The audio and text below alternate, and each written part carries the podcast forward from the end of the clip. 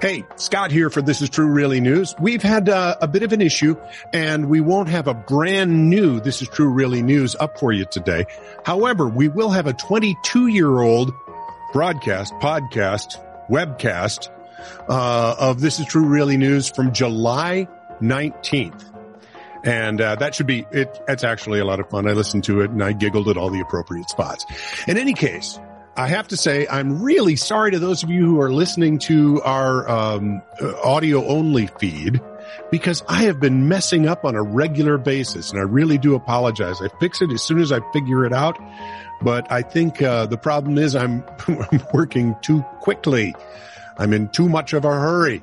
I chalk it up to being extremely busy these days. In any case, I am very sorry and I will work hard to get that corrected. Meantime, please enjoy this nonsense from July 19th, 2000. This is True, Really News with Scott Combs and Tony Verkinnis. All the news you're about to hear is true. Really, as far as you know. Swaziland will ban mini skirts in schools to try to halt the spread of AIDS. Yeah, a longer skirt will often block the AIDS rays from. The aim is to put a stop to sexual relationships between teachers and their female pupils in a country where at least a quarter of the population is infected with the disease. Excuse me, why don't they put, just punish the teachers that are having sexual relationships with See, kids? that would be- Maybe get rid of them. See?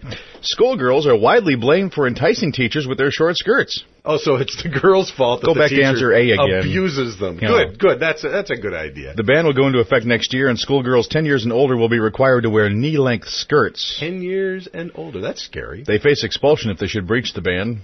It was, if you remember, 1969, Swaziland banned all miniskirts for morality reasons, but the order lapsed because it was difficult for police to, you know, actually enforce the dress codes in public. Mm-hmm. A ban in schools, they think, will be easier. A sizzling heat wave has killed 12 people in Turkey, saved the life of a would-be suicide.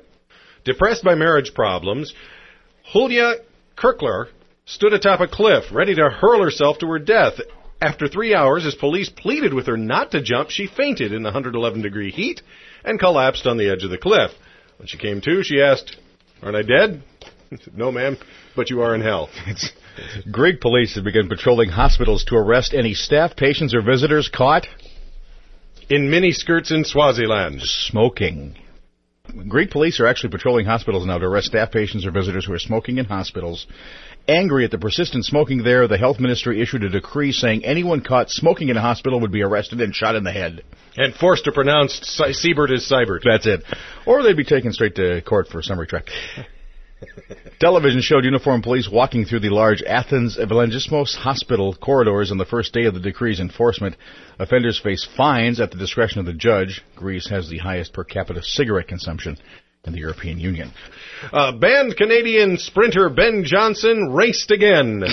But the prize was not a medal, it was his wallet with $4,736 in it. Yeah. 38 year old said he'd been robbed by gypsies who distracted him as he was walking down Rome's elegant uh, Via Veneto to go to change some money. He says a woman and a girl of around 10 years Who will woman- not be wearing miniskirts in in Swaziland, Swaziland next year. came up to him while he was on his way to the bank. While the child distracted him by asking for money for food, the woman slipped her hand in his pocket and stole his wallet. The former 100 meter world record holder, with the help of drugs, sprinted after the thieves and caught the girl. But the woman managed to do what many world class athletes couldn't outsprint him. Oh, how the mighty have fallen. Johnson called the police to report the stolen wallet and demand more injections. I should be able to capture a gypsy woman. You've been listening to This is True, Really News with Scott Combs and Tony Verkinnis. Send email to lightspeedtitr at hotmail.com.